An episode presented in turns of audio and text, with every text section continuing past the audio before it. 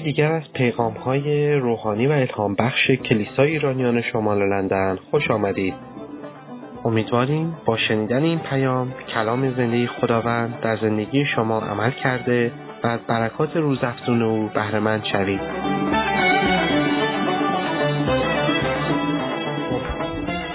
خدا شکر برای وجود همه شما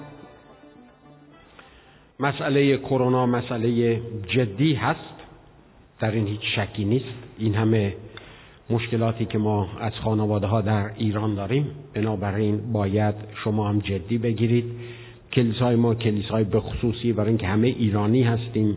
خیلی از ما با ایرانی های دیگه در تماسیم نمی‌دونیم اونا با چه کسانی در تماس هستند و کرونا چیزی هستش که به زودی خودش رو نشون نمیده ولی لازم هستش که پیشگیری بکنید. در این زمینه.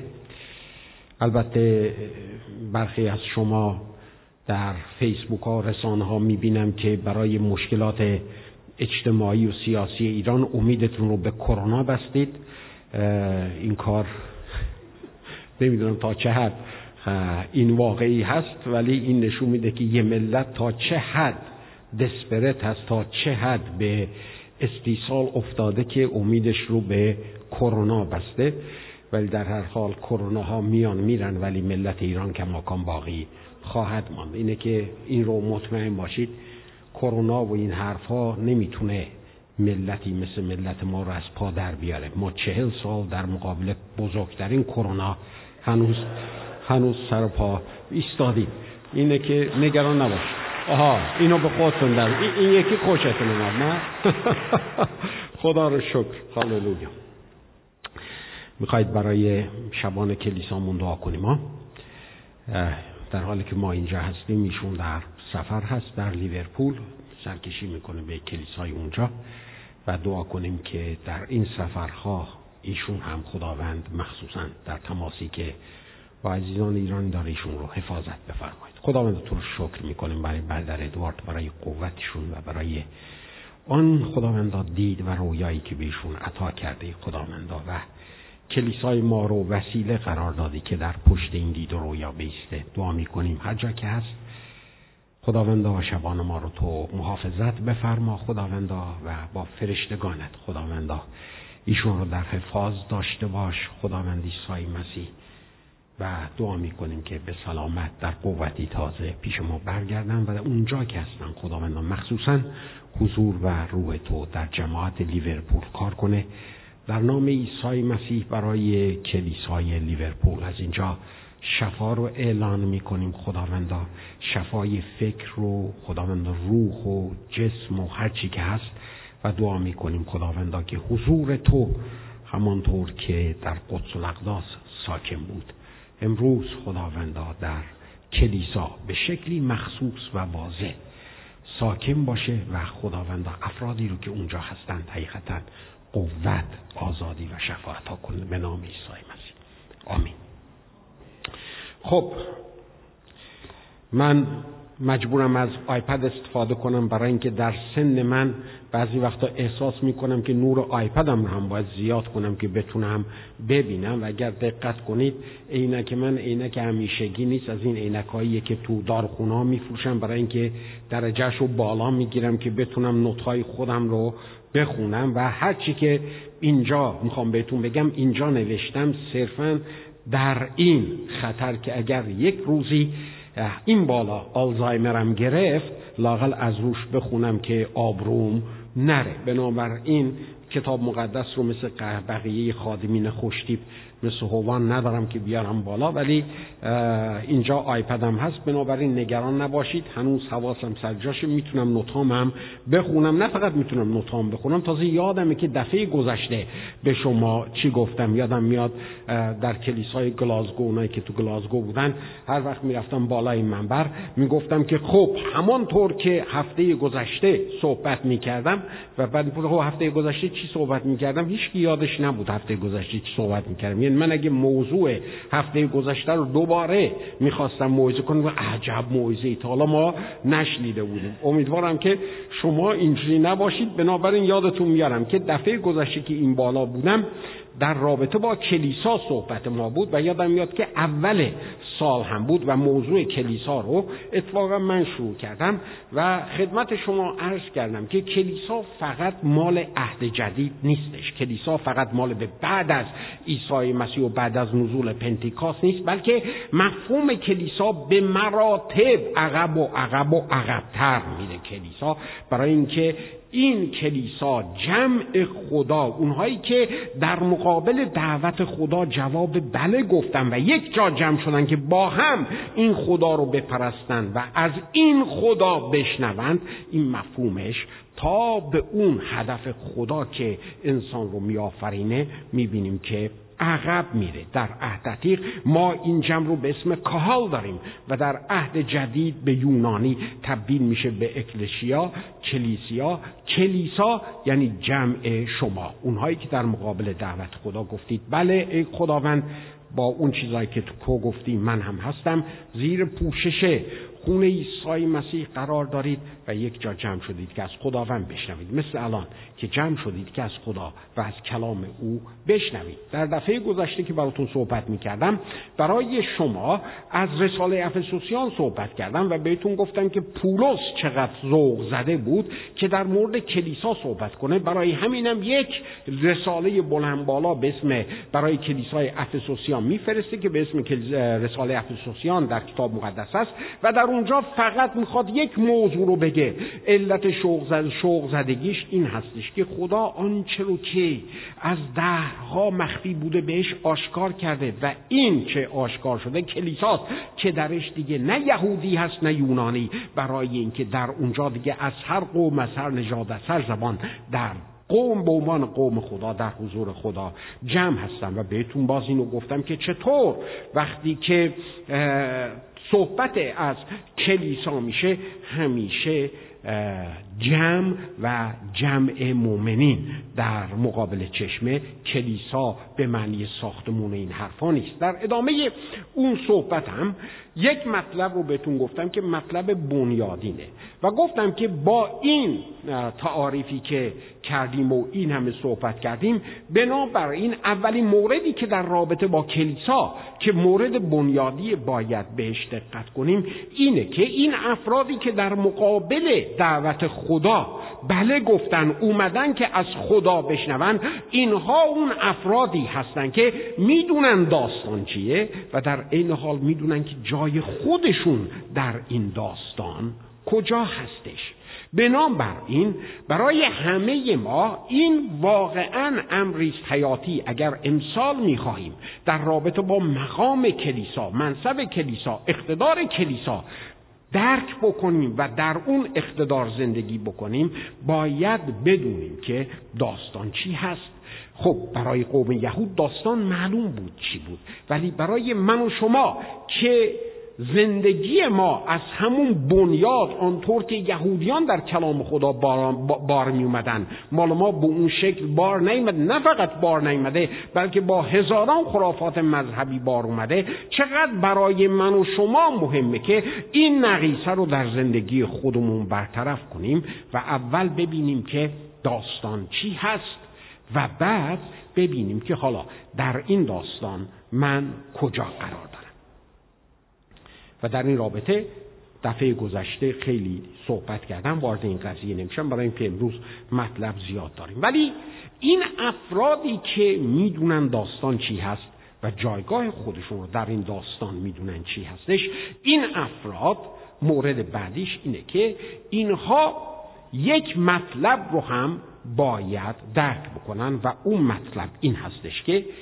وقتی به کلام خدا و داستانی که شروع میشه نگاه می‌کنیم می‌بینیم که ما افرادی هستیم که دعوت شدیم. از خلقت خدا نگهداری بکنیم و به خلقت خدا اهمیت بدیم. اگر دقیقتر شما به کتاب مقدس نگاه کنید می‌بینید که کتاب مقدس با خلقت شروع میشه و با خلقت تموم میشه. آیه اول کتاب مقدس داره میگه که در ابتدا خدا آسمان ها و زمین رو آفرید. حالا اگر به فصل 21 کتاب مکاشفه نگاه کنید در اینجا خواهید دید که میگه و دیدم آسمان و زمینی جدید چون که آسمان اول و زمین اول درگذشت و دریا هم دیگر نمی باشد اگر نگاه بکنید می‌بینید که با خلقت شروع میشه کتاب مقدس داستانی که ما باید رو بدونیم و می‌بینیم که با خلقت تموم میشه. برای بسیاری از ماها انگار که کتاب مقدس و داستان کتاب مقدس از فصل سه تا فصل بیست مکاشفه است. فصل سه زمانیه که گناه وارد دنیا میشه و فصل بیست هم زمانی هستش که می‌بینیم که دیگه آقا نجات در اونجا انجام شده و همه خوشحال و شاد و خندان و در حضور خداوند هستیم و فکر می‌کنیم که داستان ما همینقدر هستش در حالی که این همه داستان نیست. برای اینکه داستان نجات عزیزان من فقط نجات انسان ها نیست. فقط نجات من و شما نیست.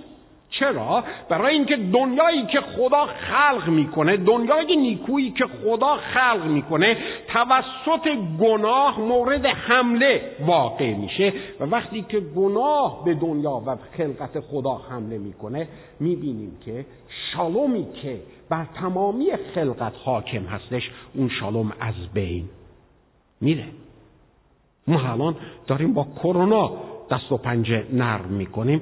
یه مقدار ما ایرانی همیشه چیزای سخت رو یه مقدار بامزه می‌کنیم. این روزا در اینستاگرام و اینا ما دو نوع واژه داریم. یه واژه ای داریم به این که آقا من کرونایی شدم و بعد قهقه می‌زنیم زیر خنده و بعد یه واژه ای هم داریم. آقا من کرونا گرفتم دو دستی می‌زنیم توی سرمون.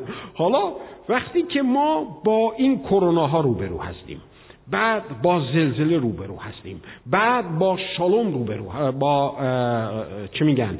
سیل روبرو هستیم. و همه این بلایای آسمانی و زمینی و زیرزمینی که این روزها متوجه ایران ماست و مثل که ما در این زمینه هم نامبر وان شدیم این فکر در ذهن ما خطور می‌کنه که آقا اون دنیای نیکویی که خدا آفرید اینه. نه دنیای نیکویی که خدا آفرید این نیست.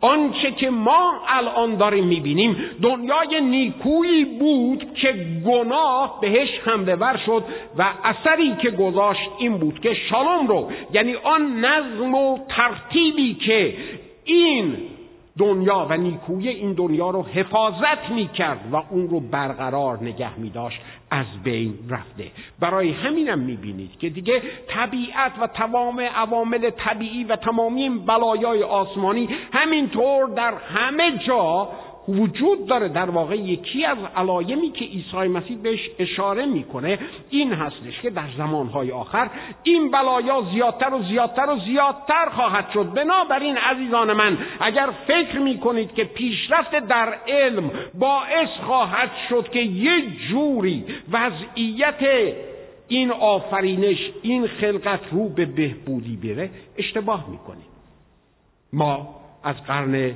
19 تا قرن 21 در علم علم پزشکی این همه پیشرفت داشتیم. میان زندگی انسان عمر انسان از قرن 19 نسبت به قرن 21 پایینتر و پایینتر و پایینتر هستش.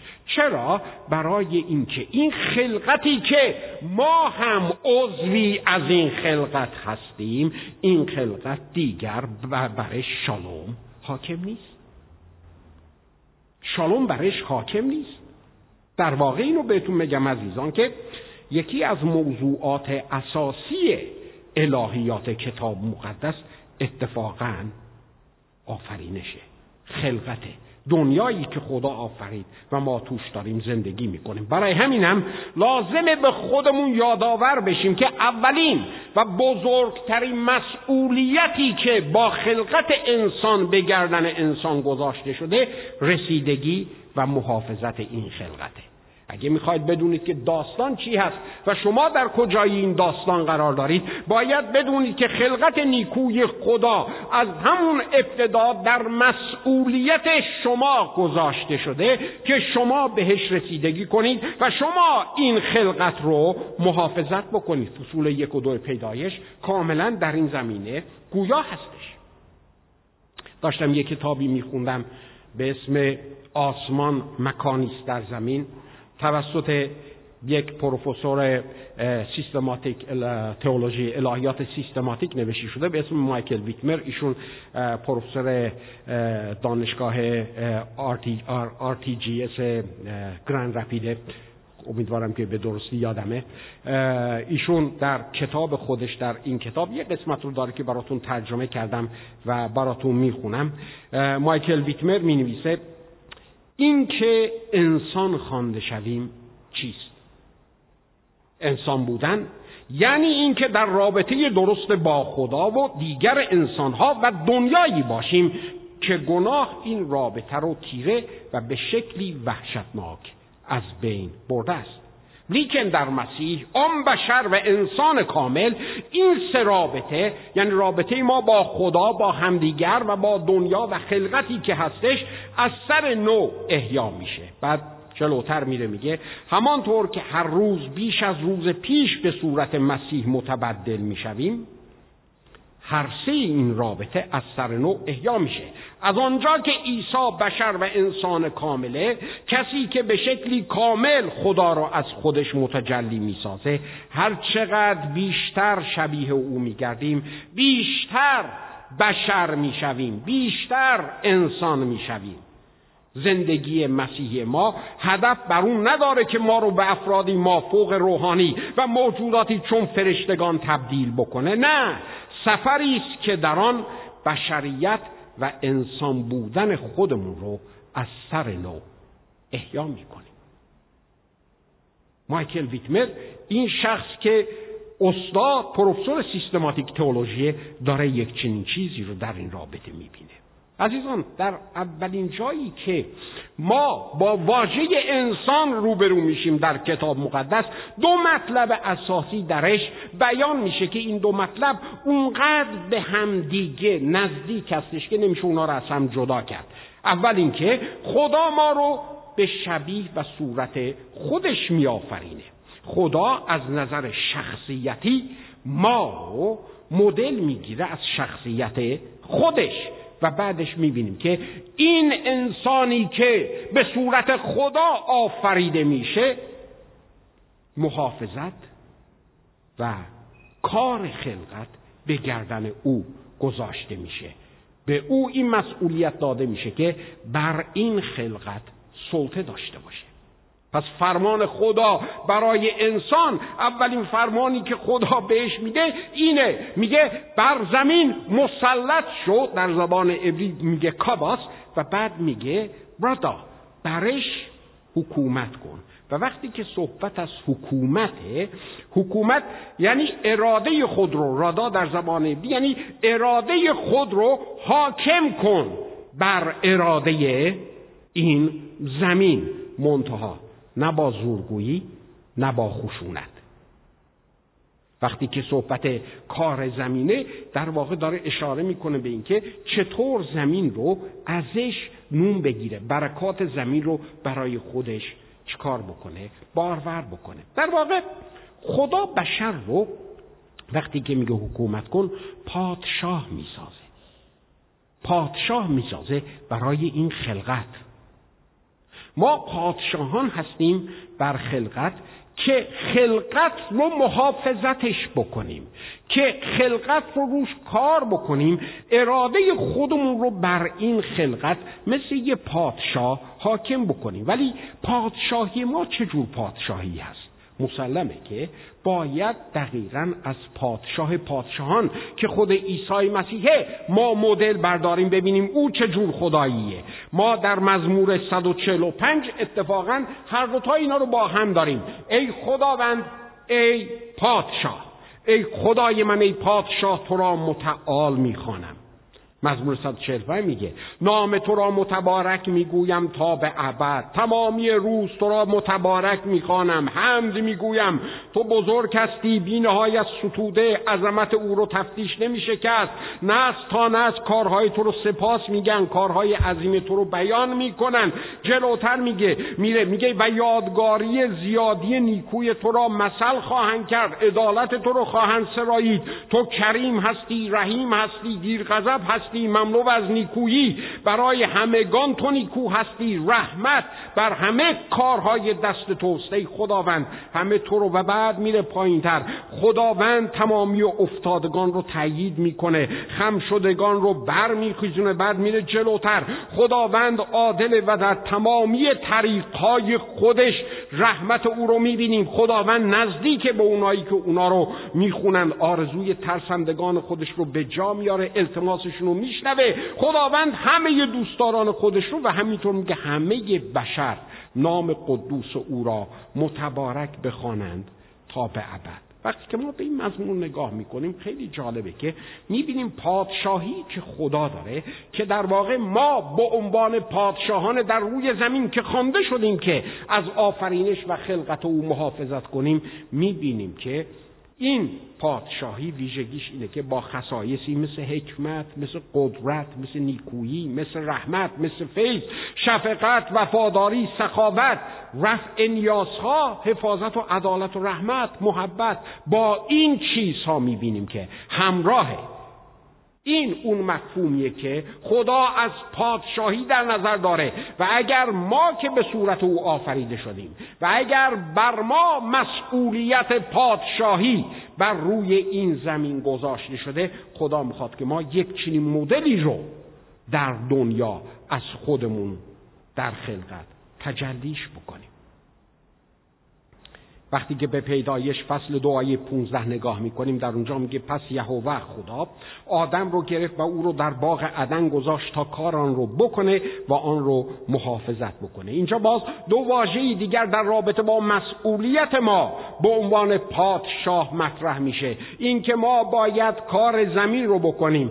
در زبان عبری واژه‌ای هستش که شما باش آشنا هستید. واژه ابد. یعنی چی؟ عبد و عبید و اینا از این میاد. یعنی اینکه در واقع میگه میدون چیه؟ من خلقت رو آفریدم او رو نیکو آفریدم. چیزی که از تو به عنوان پادشاه می‌خوام اینه که نوکری این خلقت رو بکنی. عبدینه دیگه. نوکر. نوکری بکنی. یعنی مسئولیت تو این هستش که در این خلقت کار بکنی و بعدش می‌بینیم که واژه دیگه ابری میاد سمر. سمر در واقع محافظت و سالم نگه داشتن یه چیزیه. و می‌بینیم که خداوند میگه می‌دونی چیه؟ نه فقط باید مثل نوکر کار بکنی برای این خلقتی که بهت دادم بلکه وظیفه تو این هستش که اون رو صحیح و سالم نگرش بداری. ببینید چه مسئولیت بزرگی به گردن ما هست و در این زمینه ما چقدر گند زدیم دفعه بعد که می‌خواید آشغال بندازید رو زمین دو بار فکر کنید. آیا خداوند من یا توف می‌خواید بندازید به زمین؟ بشینید فکر کنید. من خوانده شدم که از این آفرینش نگهداری بکنم. من صرفا یه مسئله کوچک زدم و ما بیشتر و بیشتر و بیشتر میریم جلو. ما همش انتظار داریم که سازمان های مختلف این کارو بکنن. عزیزان من نه. به گردن من و شما به عنوان افرادی که می‌دونیم داستان چیه و داریم دنبال این میگردیم که جایگاه من در این داستان چیه. جایگاه من و شما در این داستان اینه که مسئولیت کار و حفاظت این آفرینش خدا به گردن من و شما گذاشته شده. در مقام پادشاهان هستیم. ولی آنچه که باید متجلی بشه از ما آن شخصیت پادشاهگونه خداست که ما اراده خود رو حاکم می‌کنیم بی آنکه زور و خشونت برش وجود داشته باشه. البته وقتی به مزمور 145 نگاه می‌کنیم می‌بینیم که تمامی هدف این خلقت که ما هم جزئی ازش هستیم برای پرستش خداست آیه آخر مزمور 145 چی گفت؟ گفت همه آفرینش او رو چکار بکنند؟ پرستش بکنند ما این خلقت به, به شکل امانت به دست ما سپرده شده و از ما بابتش حساب خواهد خواست و پادشاه ما می‌خواد که پادشاهی ما برش متجلی بشه. خلقت و حیات به همدیگه وابستند. زمین به ما غذا میده. زمین به ما پوشاک میده. زمین به ما پناه میده. یادتون هست وقتی که گناه اومد؟ یکی از آن چیزهایی که لعنتهایی که در واقع یا لعنت اسمشو نذاریم. یکی از اون پیامدهای انتخاب غلط انسان چی بود؟ این بود که از این به بعد زمین هم لعنت شده و دیگه زمین به تو اون چرا که لازمه. باید عرق بریزی. باید پدرت در بیاد تا بخوای ازش. نون برداری. تا بخوای ازش لباس برداری تا بخوای تو رو پناه بده. و این داره نشون میده که نه فقط حیات و خلقت حیات ما و خلقت به همدیگه وابسته است یک مسئله خیلی بالاتر رو باید نگاه کنید. بین ما و بین خلقت یک رابطه اخلاقی وجود داره. بین ما و خلقت رابطه اخلاقی وجود داره. برای اینکه زمین هم آفرینش خدا هم همونطور که ما داریم عذاب می‌کشیم به خاطر وجود گناه اون هم داره به خاطر وجود گناه.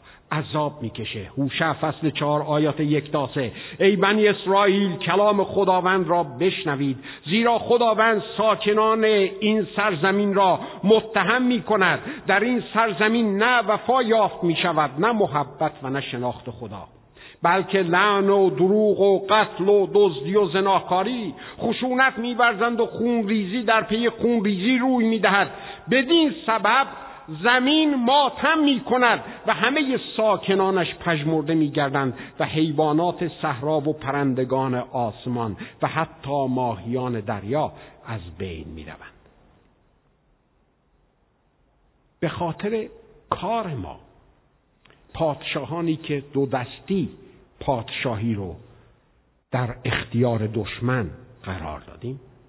تمامی آفرینش خدا رفت زیر لعنت. و اگر فکر می‌کنید که نجات برای شماست نه. فدیه و نجات برای ما انسان ها فقط نیست بلکه تمامی طبیعت با ما در آه در عذاب و منتظر رستگاری خودشه آیه آخر کتاب مقدس بهتون گفتم حتی بعد از نجات انسان چیه؟ و دیدم آسمان و زمینی جدید. آسمان و زمینی که قبلا بود گذشت. الان همه چیز یه چیز جدیدی داره به وجود میاد. درست همونطور که در دوم قرنتیان فصل پنجای هیوده میگه. میگه کسی را که در مسیح عیسی باشد او را خلقت تازه است. چیزهای کهنه در گذشت اینک همه چیز نو شده. یک چنین چیزی برای آفرینش هم هست. آسمان و زمینی جدید در یک خلقت تازه می‌بینیم که با نجات انسان او هم نجات پیدا می‌کنه. در یک تازگی قرار می‌گیره. بین ما و آفرینش خدا رابطه اخلاقی وجود داره. پس فدیه و نجاتی که در عیسی مسیح داریم عزیزان شامل زمین و خلقت ما هست. بنابراین اگر می‌خواهید بدونید که در این داستان خود داستان چیه و شما در کجا قرار دارید خود داستان از خلقت شروع میشه خدا خلقتی عالی میآفرینه و ما هم جز این خلقت عالی هستیم. ما گند می‌زنیم به این خلقت عالی به عنوان پادشاهانی که اراده خود را حاکم کرده بودن برش و می‌بینیم که همراه با تصمیم ما. خلقت هم شالوم را از دست میده. و وقتی که نجات نقشه نجات وارد میشه نه فقط نقشه نجات برای من و شماست بلکه نقشه نجات برای همه خلقت و آفرینش خدا هستش. در کولسیان فصل یک آیات 15 تا 23 و او در مورد مسیح صحبت می‌کنه. صورت خدای نادیده است نخست زاده تمامی آفریدگان. در اینجا وقتی که میگه نخست زاده تمامی آفریدگان توهم ذهنی براتون پیش نیاد. اونطوری که برای آریوس در تاریخ کلیسا پیش اومده بود که می‌گفت که عیسی مسیح اولین آفریده خدا هستش بنابراین خدا نیست. نه این مفهوم دیگه ای داره که در اون مورد قاعدتا باید در کلاس های الهیات براتون صحبت کنم وقت بهش نمیدم. ولی اینطور نیست. زیرا که در او همه چیز آفریده شد در عیسی. آنچه در آسمان و آنچه بر زمین است از چیزهای دیدنی و نادیدنی و تختها و سلطنت ها و ریاست و قوات همه به وسیله او و برای او آفریده شد و او قبل از همه است و در وی همه چیز با هم قوام و استواری دارد و او بدن یعنی کلیسا را سر است. زیرا که او ابتداست و نخستاده از مردگان تا در همه چیز او اول شود. زیرا خدا رضا به این داد که تمامی پری در او ساکن شود و اینکه به واسطه او همه چیز را با خود آشتی دهد چون که به خون صلیب وی آشتی را پدید آورد. ولی به وسیله او خواه آنچه بر زمین و خواه بر آسمان است و شما را که سابق از نیت دل کارهای بد خیش اجنبی و دشمن بودید خدا عملا آشتی داده است. در بدن بشری خود به وسیله مرگ تا شما را در حضور خود مقدس و بی عیب و بی ملامت. حاضر سازد حالا آخری به شرطی که در ایمان بنیاد نهاد و استوار بمانید و جنبش نخورید از امید انجیل که در آن تعلیم یافته بید یافته اید و به تمامی خلقت در زیر آسمان. این موعظه شد این پیام نجات به تمامی خلقت موعظه شده. فقط برای من و شما نیست. بنابراین نقشه نجات رو محدود نکنیم به این که من نجات پیدا کردم. شما کلیسا هستید. افرادی که باید بدونید داستان چی هست. و باید بدونید که شما در این داستان در کجا قرار دارید. در جلسات بعد که باتون صحبت بکنم در مورد اقتدار شما به عنوان کلیسا صحبت خواهم کرد. در مورد عطایا صحبت خواهم کرد و در مورد اینکه چطور این عطایا رو در حالی که می‌دونیم در این داستان در کجا قرار داریم ما به اجرا در بیاریم. ولی اول باید بدونیم که من کی هستم. شما کی هستید؟ پادشاهی هستید که مسئولیت حفظ و نگهداری این خلقت به گردن شما گذاشته شده. شما پادشاهان این خلقت هستید. درسته که ما دو دستی پادشاهی رو دادیم رفت ولی در عیسی مسیح ما دوباره این پادشاهی رو به دست میاریم.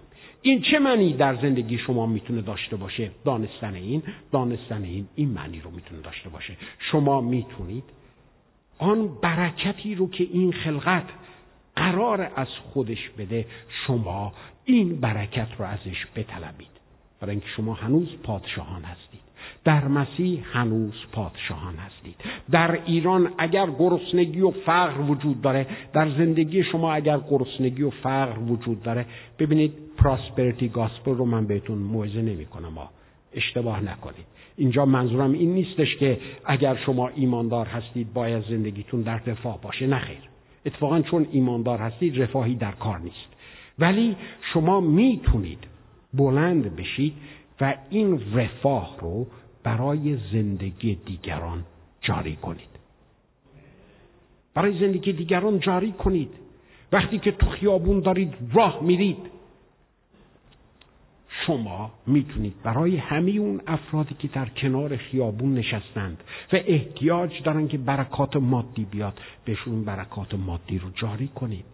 چقدر عالی میشه ما اینجا موقعی که هدایا رو جمع می‌کنیم به عنوان کلیسا بلند بشیم و با همدیگه برای هدایا دعا کنیم. یک سری چیزهایی رو که از قلب و ایمان و جایگاهی که در مسیح داریم برمیاد اون رو اعلان بکنیم. خداوندا بله من دارم با این هدایا این ریشه قرض رو این ریشه نمی‌دونم نداشتن برکت تو رو خداوندا در زندگیم دارم قطع می‌کنم. یه همچین چیزی رو ما باید وقت زمانی که ما داستان رو می‌دونیم و جایگاه خودمون رو می‌دونیم و اونو درک کردیم ما می‌تونیم این کار رو بکنیم. و باید بکنیم برای اینکه کلیسا اینه. ما در این ساختمون جمع نشدیم که چهار پنج تا سرود بخونیم و یه موعظه بشنویم بریم خونه هامون. ما کلیسا هستیم. ما مجموعه افرادی هستیم که با همدیگه جمع شدیم و با همدیگه ما هویت داره. اگر یادتون باشه در اعمال رسولان وقتی که اونها جمع بودن و روح القدس اومد روح القدس اول بالا سر مؤمنین قرار گرفت به شکل جمعی و جمع اونها رو تقدیس کرد. الان دیگه مشخص بود که مکانی که خدا می‌خواد درش ساکن بشه جمع مؤمنینه. ولی یه چیز خیلی عجیبتر اتفاق افتاد که در عهد دقیق اتفاق نیفتاده بود و اون اینکه این زبانه آتش که جمع مؤمنین رو تقدیس کرد به عنوان محل عبادت منقسم شد و در فرد فرد افراد قرار گرفت و خدا مشخص کرد که از این به بعد نه فقط جمع مؤمنین محل سکونت اوست بلکه فرد فرد مؤمنین هم. جایگاه سکونت خداست. یعنی اینکه شما نه فقط می‌تونی فردن در حضور خدا بیستی و در اون جایگاهت به عنوان فردی که مسکن خداست بیستی و از اون اقتدار استفاده کنی بلکه در کلیسا وقتی با هم جمع هستید همه این اقتدارهای فردی در یک جا منتا در یک رده بالاتر. اگر من فرض کنید که قدرتم چهار ریشتره خاطره بیاد کنار من با میسته میشیم شونزده ریشتر سیمان بیاد وایسته شونزده ضرب در شونزده. از اون طرف یلدان بیاد یا این برادران و خواهران بیاید با هم جمع بشیم همینطور ضربش کن و ببین قدرت آنچه که کلیسا می‌تونه در دنیا انجام بده. چه خبره؟ افرادی هستیم که مسئولیت داریم عزیزان. داستانمون رو بدونیم جایگاه داستان در, در این داستان بدون جایگاهمون کیه. جایگاهمون اینه که این خلقت دست ما سپرده شده. ما پادشاهان هستیم و مسئولیت ما اینه که از خلقت خدا حفاظت و نگهداری بکنیم. دنیا نخواهد کرد. شالوم از بین رفته ولی من و شما می‌تونیم در اقتدار پادشاه این شالوم رو دوباره بهش برگردونیم. برای همین هم هستش که به عنوان پادشاهان می‌خواید الان در این شالوم از بین رفته ای که کرونا رو داره حاکم می‌کنه بر ایران می‌خواید چکار کنید؟ البته که دستاتون رو باید هی بشورید. البته که دستکش باید تنتون بکنید. ولی یه چیزی رو بهتون بگم. قوم بنی اسرائیل در مصر بلاها داشت میومد این یه چیز شخصیه. شاید شما نباید دنبال اون برید. ولی من شخصا بر این باور هستم که دقیقا خدا قلب دولت ما رو سخت کرده اجازه نمیده توبه کنن. و من دیگه برای توبهشون دعا نمی کنم برای اینکه بی خوده برای اینکه داوری نازل شده. و بلاها داره میاد پشت سر زمانی که اون ده بلا برای قوم مصر اومد قوم خدا هم در مصر بودند. نبودند؟ اونا هم اونجا بودند. همه اون بلاهایی که اونجا میومد برای همه میومد. اینها مسئول بودند اونها نبودند. چرا؟ برای اینکه روی سردر خونهشون به خاطر اطاعتی که از خدا کرده بودند. و خدا به اونها گفته بود که چه کار بکنید؟ این خون بر روی درشون بود. در نتیجه اونها در امان بودند در وسط مصری که در بلایا بود. خب در ایران ما البته که خواهران و برادران ما هم در داخل ایران هستن بلایا در اونجا میاد. ولی آنچه که می‌تونه چه اونها رو در اونجا چه من و شما رو در اینجا از بلایا حفظ کنه اینه که مطمئن بشیم آیا خون این بره بر روی سردر ما هست یا نیست. به غیر از این نجاتی وجود نداره ایزان من. اگر منتظرید که ماسک شما رو نجات بده بیخیال شید. این یاروها ما رو ضد عفونی کنن بیخیال شید. یه روش چیز جالب دیدم برای سلام و احوال پرسید. با پا اینجوری می‌زنن بعد یعنی سلام چطوری؟ بعد که اصلا دیگه جدا میشن به خانواده سلام برسون. اگه فکر می‌کنیم که اینجور چیزها رو می‌تونیم جایگزین کنیم و بعد زندگی برگرده به نرمال اشتباه می‌کنید. آنچه که برای دنیای ما عزیزان من لازم هستش و خدا اون رو عطا کرده آن قربانی روی بر است. نه فقط برای نجات من و شما بلکه برای خلقت هم. و ما به عنوان حافظان به عنوان افرادی که وظیفهشونه که این خلقت رو حفظ کنن سالم نگه دارن. وظیفه من و شما این هستش که مطمئن بشیم. نه فقط بر خود ما بلکه بر خلقت هم. از طریق ما خون بره. پاشیده شده است. و این رو برای ایران هم همینطور. برای خواهران و برادران ما در ایران هم همینطور عزیزان من. جایگاه ما این هستش. مورد بعدی هم سری بهتون بگم. حالا که نمی‌خواید چای مای بهتون نمیدن خوبه دیگه. یعنی تا چهار نمی‌تونیم وایستیم دیگه. چایی که خبری نیست. نه نه. چهار تموم می‌کنیم به فیض خدا. دیگه چی هستیم؟ ما افرادی هستیم عزیزان من. که برای دیگر مردم برکتیم. ما برای دیگر مردم برکتیم.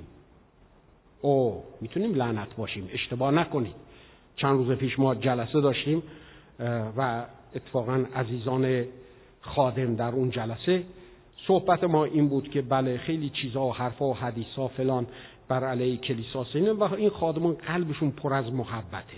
می‌دونید همش می‌گفتن که خدا رو شکر خداوند برای ما می جنگ و فلان اینا. من زیاد قلبم از این از این جور قلبا من ندارم. لوئیس خوب می‌دونه اینه. اینه که من همیشه میرم به چیز چه اون اون طرفی. گفتم عزیزان ما می‌تونیم اتفاقا فرصت خوبی هستش که ما اتفاقا به دشمنان هم نشون بدیم که از چه اقتداری برخوردار هستیم.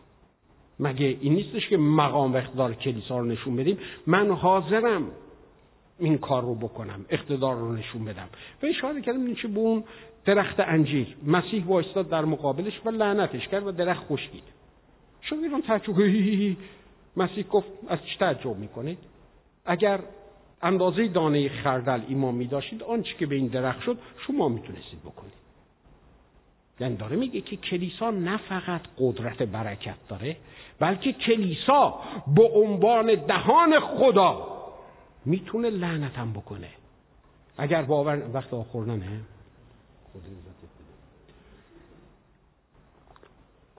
کلیسا اشتباه نکنید.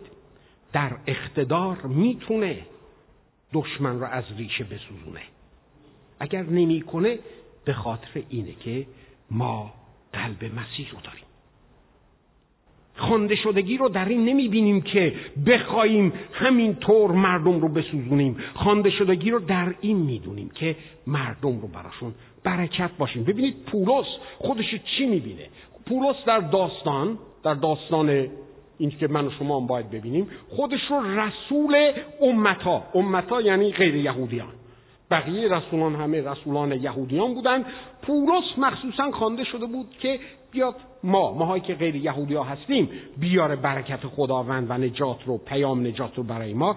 در رومیان آیه فصل یک آیه پنج یک جمله جالبی میگه در مورد خودش در مورد رسالت میگه که به فیض و که به او فیض و رسالت یافتیم برای اطاعت ایمان در جمعی امتها قومها غیر یهودیان به خاطر اسم او. ما یعقوب هم همچین چیز رو اشاره می‌کنه و وقتی که اینها دارن به اطاعت ایمان اشاره می‌کنن فقط منظورشون اطاعت ایمان نیست. داستان رو یادتون باشه بهتون گفتم همیشه اینا می‌دونستن داستان چیه و داستان رو بیان می‌کردن. داستان رو می‌برن تا به عقب تا به اون جایی که خداوند ابراهیم رو می‌خونه که چیا؟ بیاد بیرون تا با ابراهیم چیکار بکنه؟ عهد ببنده. و پولس داره میگه که من خوانده شدگیم بر این هستش که جوامعی به وجود بیارم که اون جوامع دقیقا همون چیزی هستش که ابراهیم به خاطرش چی شد؟ خوانده شد که بیاد بیرون. هدف خدا عزیزان من این هستش که تمامی دنیا برکت پیدا کنن. چرا؟ برای اینکه وقتی که ابراهیم رو صدا کرد گفت ابراهیم بیا بیرون. من چکار می‌کنم؟ تو رو برکت میدم. از تو قوم خیلی گنده به وجود میارم. اونقدر که تو آسمان ستاره هست اونقدر. اونقدر که تو کنار ساحل ریک هست که نمی‌تونی بشماری اونقدر. و هدف اینکه این کارو می‌کنم چیه؟ برای اینکه بگم آها ببین چی کار کرد خداوند. نه. برای اینکه می‌خوام اتفاقا از این جمیع مردم دنیا برکت پیدا کنم. یک قوم انتخاب میشه که هدف این انتخاب شدگیش اینه که بقیه قوم های دنیا رو چکار کنه؟ برکت بده. ما کی هستیم عزیزان من؟ خب ما می‌تونیم خیلی قشنگ بگیم. مثل اون چیزی که کلیسای غلاطیه می‌تونست برگرده بگه. اگر ما در زمره ملت های غیر یهودی هستیم که به عیسی مسیح به عنوان نجات دهنده ایمان آوردیم به عنوان خداوند ایمان آوردیم پس ما از طریق ایمان وارد برکت ابراهیم شدیم. و چون وارد اون برکت هستیم بخشی از قوم او هم هستیم. پولس وقتی که در رومیان داره بحث می‌کنه بحث الهیاتی میگه فرزندان ابراهیم اونهایی نیستن که از پشت ابراهیم اومدن. فرزندان واقعی ابراهیم فرزندانی هستند که اینها در واقع نسل ایمانند. افرادی که در ایمان با ابراهیم شریک هستند. و اگر پولس میگه که من پیام نجات رو آوردم برای شما برای اینکه هدف خدا این بوده و اگر ما در آن ایمانی که خداوند داره از ابراهیم طلب می‌کنه اگر ما در اون شریک هستیم ما هم در آن ایمان ابراهیم هستیم ما هم جزء نسل ابراهیم هستیم. در مسیح بودن به نوعی در ابراهیم بودنه بدون اینکه درش نسل نژاد جنسیت درش وجود داشته باشه. در غلاطیان می‌بینیم فصل سه آیه 28 و 29 هیچ ممکن نیست که در این قومی که از طریق ایمان به ابراهیم وصل میشن یهود باشه یا یونانی. غلام باشه و آزاد مرد باشه و زن. برای اینکه همه در مسیح عیسی یک هستیم. اما اگر ما از آن مسیح می باشیم بدون شک نسل ابراهیم هستیم و بر حسب وعده وارثم هستیم. اگر ما الان در مسیح هستیم و اگر در ابراهیم هستیم این مطلب چه درکی رو باید در ما ایجاد کنه؟ اول باید ببینیم که چرا ابراهیم انتخاب شد؟ بعد باید تاریخ عهد عتیق و عهد جدید رو نگاه کنیم. این انتخاب شدگی درش چه اثری داره. نترسید به اینا وارد نخواهم شد. و بعد ببینیم که الان چه اثری در دید و هدف ما داره. ببینید در اون یازده فصل قبل از دعوت ابراهیم ما چی رو شاهدیم؟ ما این رو شاهدیم که خدا خلقت رو نیکو به وجود آورد از فصل سه گند خورد و تا فصل هفت می‌بینیم که انسان چنان گندی در روی زمین به بار آورد که خداوند گفت می‌دونید چیه؟ واقعا هم واقعا هم. آقا طوفان نو ترتیب همه شما رو الان میدم. ولی شخصیت عادل او در روی زمین همه که اونجوری نبودن. بنابراین چند نفر باقی موندن؟ هشت نفر. نوح و زنش سه تا پسرش با سه تا عروسش و کلی حیوانات هم باقی موندن البته. ولی همه بقیه ترتیبشون داده شد. پس تا قبل از طوفان انسان زمین رو گند زد. بعد از طوفان چه اتفاق افتاد؟ قضیه عوض شد. همه دیگه آدم شدن. نه نشدن. بعد از طوفان دوباره می‌بینیم که این بار انسان نه فقط گن می‌زنه به زمین در حادثه برج بابل. حالا داریم می‌بینیم که انسان هدف خودش رو بر این قرار داده که گند رو به آسمان هم بزنه. برای اینکه داره برجی می‌سازه که برسونه خودش رو به اونجا و آسمان رو هم یه جورهایی به گند بکشه. در اینجا خدا با یک مشکل عالمگیر روبرو هست که برای این مشکل عالمگیر جوابی عالمگیر وجود داره. و اون جواب عالمگیر در فصل دوازده خداوند ابراهیم رو صدا می‌کنه. اگر ما در یازده فصل لعنت رو داریم بدی رو داریم از بین رفتن شالوم رو داریم گند و کسافت و فساد رو داریم. در و در فصل دوازده خدا داره از برکت صحبت می‌کنه. میگه که من از تو تمامی مردم دنیا رو برکت خواهم داد. یعنی اینکه در صحنه بعدی همینجور که داره کتاب مقدس میره جلو ما باید برکت و لعنت رو در کنار همدیگه داشته باشیم. درست مثل مسئله کرکاسا. شاید یادتون نباشه. مثل آورد در مورد ملکوت و خدا مسیح و می‌بینیم که در اونجا در فصل سیزده متا هستش. در اونجا میگه که وقتی کارگران خواب بودن دشمن اومد و یه سری علفای هرز پخش کرد و بعد چی؟ علفای هرز می‌بینیم که قاطی میشه با چیز و میان میگن که ما بریم بکنیم. میگه نه نکنید. بذارید هر دو با هم بالا بیان. ما در دنیایی داریم زندگی می‌کنیم عزیزان که در صحبت هم بهتون گفتم که شالومش از بین رفته و فساد براش حمله ور هست و ما مأموریت داریم که این خلقت رو حفظ کنیم و در راستای حفظ این خلقت ما خوانده شده ایم که برای این دنیا برکت باشیم. برکت باشیم. ما از این طریقه که می‌تونیم در مقابل لعنت و فساد بیستیم. مسیح در موعظه سر کوه چی گفت؟ گفت بگذارید نور شما بر مردم بتابه. شما نور هستید شما نمک هستید. بذارید این خودش رو نشون بده. چرا؟ برای اینکه جواب این مشکل عالمگیر شماها هستید که اینجا هستید. شما برکت هستید و باید برکت بشید. این در دید من چه چیزی رو به وجود میاره دانستن این مطلب. در اینکه من جایگاه هم چیه این رو می‌دونم. خدا منو خوانده که برای بقیه مردم برکت باشم. بنابراین گوش آسمان بازه به دعای من.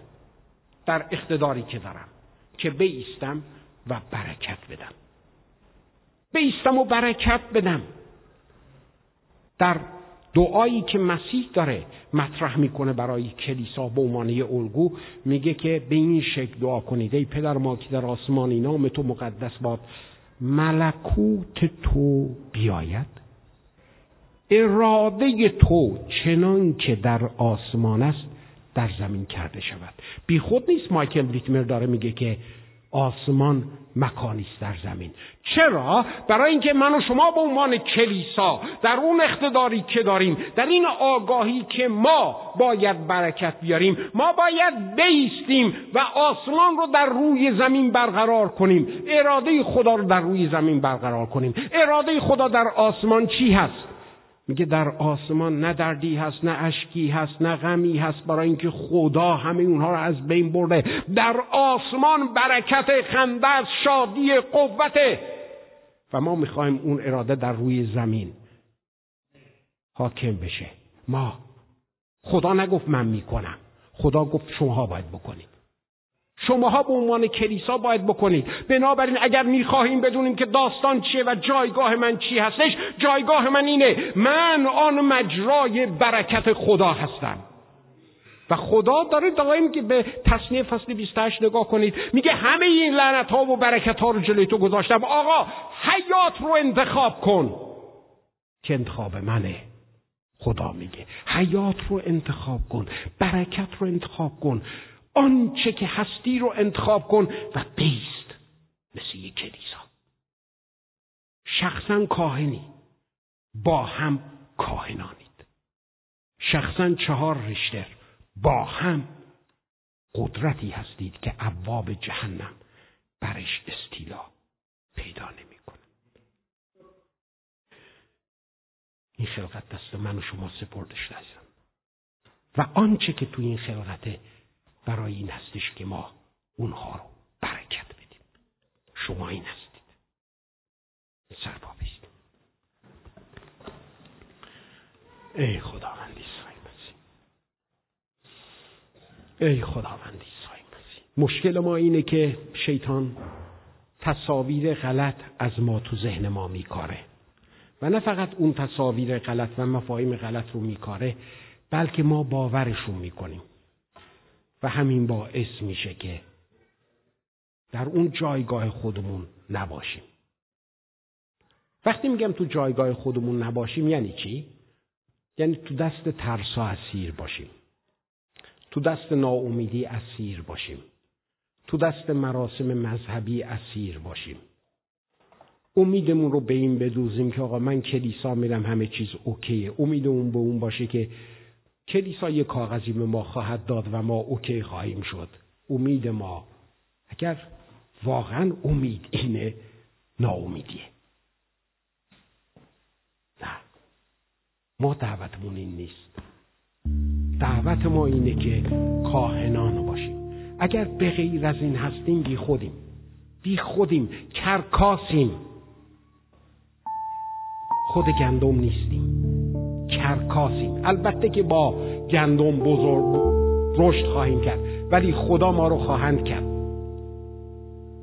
یکی از چیزهایی که قوم یهود باور کرده بودند دروغها این بود که می‌گفتند چون خدا اسم خودش رو گذاشته تو اورشلیم و چون خدا اسم و آبروی خودش رو گذاشته روی معبد امکان نداره خدا اجازه بده که غیر یهودی ها بیا ما رو به اسارت ببرند. برای همینم هر وقت ارمیا به اینا می‌گفت بابا شما رو به اسارت خواهیم گفت. برو. بازم شروع کرد صحبت کردم مگر خدا آبروی خودش رو می‌بره؟ اسم او بر ماست اسم او بر شهر ماست اسم او بر معبد ماست. اگر فکر می‌کنیم که چون تعمید گرفتیم اسارتی نخواهد بود اشتباه می‌کنیم. اینم اون دروغیه که شیطان ما رو با میباورونه دعوت ما اینه که در جایگاه خودمون باشیم. افرادی پر از روح خدا. افرادی که داستان رو می‌دونند و جایگاه خودشون هم می‌دونن به غیر از این زندگی رو که خدا به ما داده تلف می‌کنیم. به غیر از این علا رغم انتخاب خدا به جای اینکه حیات رو انتخاب کنیم مرگ رو انتخاب کردیم با اینکه در بطن کلیسا هستیم. و این تاسف انگیزه. دعوت شما من عزیزان اینه که در جایگاه اقتدار بیستیم. برای اینکه برای این نجات پیدا کردیم. برای این با هم یه جا جمع شدیم که کلیسا باشیم که برای دنیا جواب باشیم. پس مفاهیم غلط رو از ذهنتون بیرون کنید و دروغ شیطان رو باور نکنید. اگر خدا می‌خواد دنیا رو برکت بده از طریق شماست. مستقیم روح القدس عمرن این کار رو نخواهد کرد. اگر خدا می‌خواد باران برکت بر ایران بباره از طریق شماست. خدا نمیره مستقیم باران رو بریزه تو ایران. من و شما باید جاری کنیم. روح القدس مستقل عمل نکرد. در من و شما ساکن شد. در کلیسا ساکن شد. روح القدس از طریق کلیسا کار می‌کنه. مستقل کار نمی‌کنه. او از خود هیچ نخواهد گفت بلکه هر آنچه که من به شما گفتم به یاد شما خواهد آورد. که چی بشه؟ که برید انجامش بدید. بنابراین نگید روح القدس برو در ایران الکم بلکم بهمان کن. روح القدس میگه نوکر بابات غلام سیاهه. این وظیفه توه. اومدم در تو ساکن هستم در کلیسات ساکن هستم. برو بکن. برای ابراهیم برای اینکه بتونه از اون برکت برخوردار بشه لازم بود از شهر و اور بیاد بیرون. لازم بود از اور بیاد بیرون و لازم بود بره. لازم بود یه کاری صورت بگیره و اون کار لازم بود که در اطاعت و ایمان باشه. در اطاعت و ایمان الان شما دعا کنید. برای کرونا دعا کنید. برای خانواده هاتون دعا کنید. برای مریض ها دعا کنید. برای برکت دعا کنید. قرض رو از زندگیتون ریشکن کنید اراده خدا نیست. شیوه درست کار رو پیش ببی بگیرید و آنچه که حاصل دسترنجتون برکتش بدید. برای شما. خدا می‌خواد که شما این کار بکنید.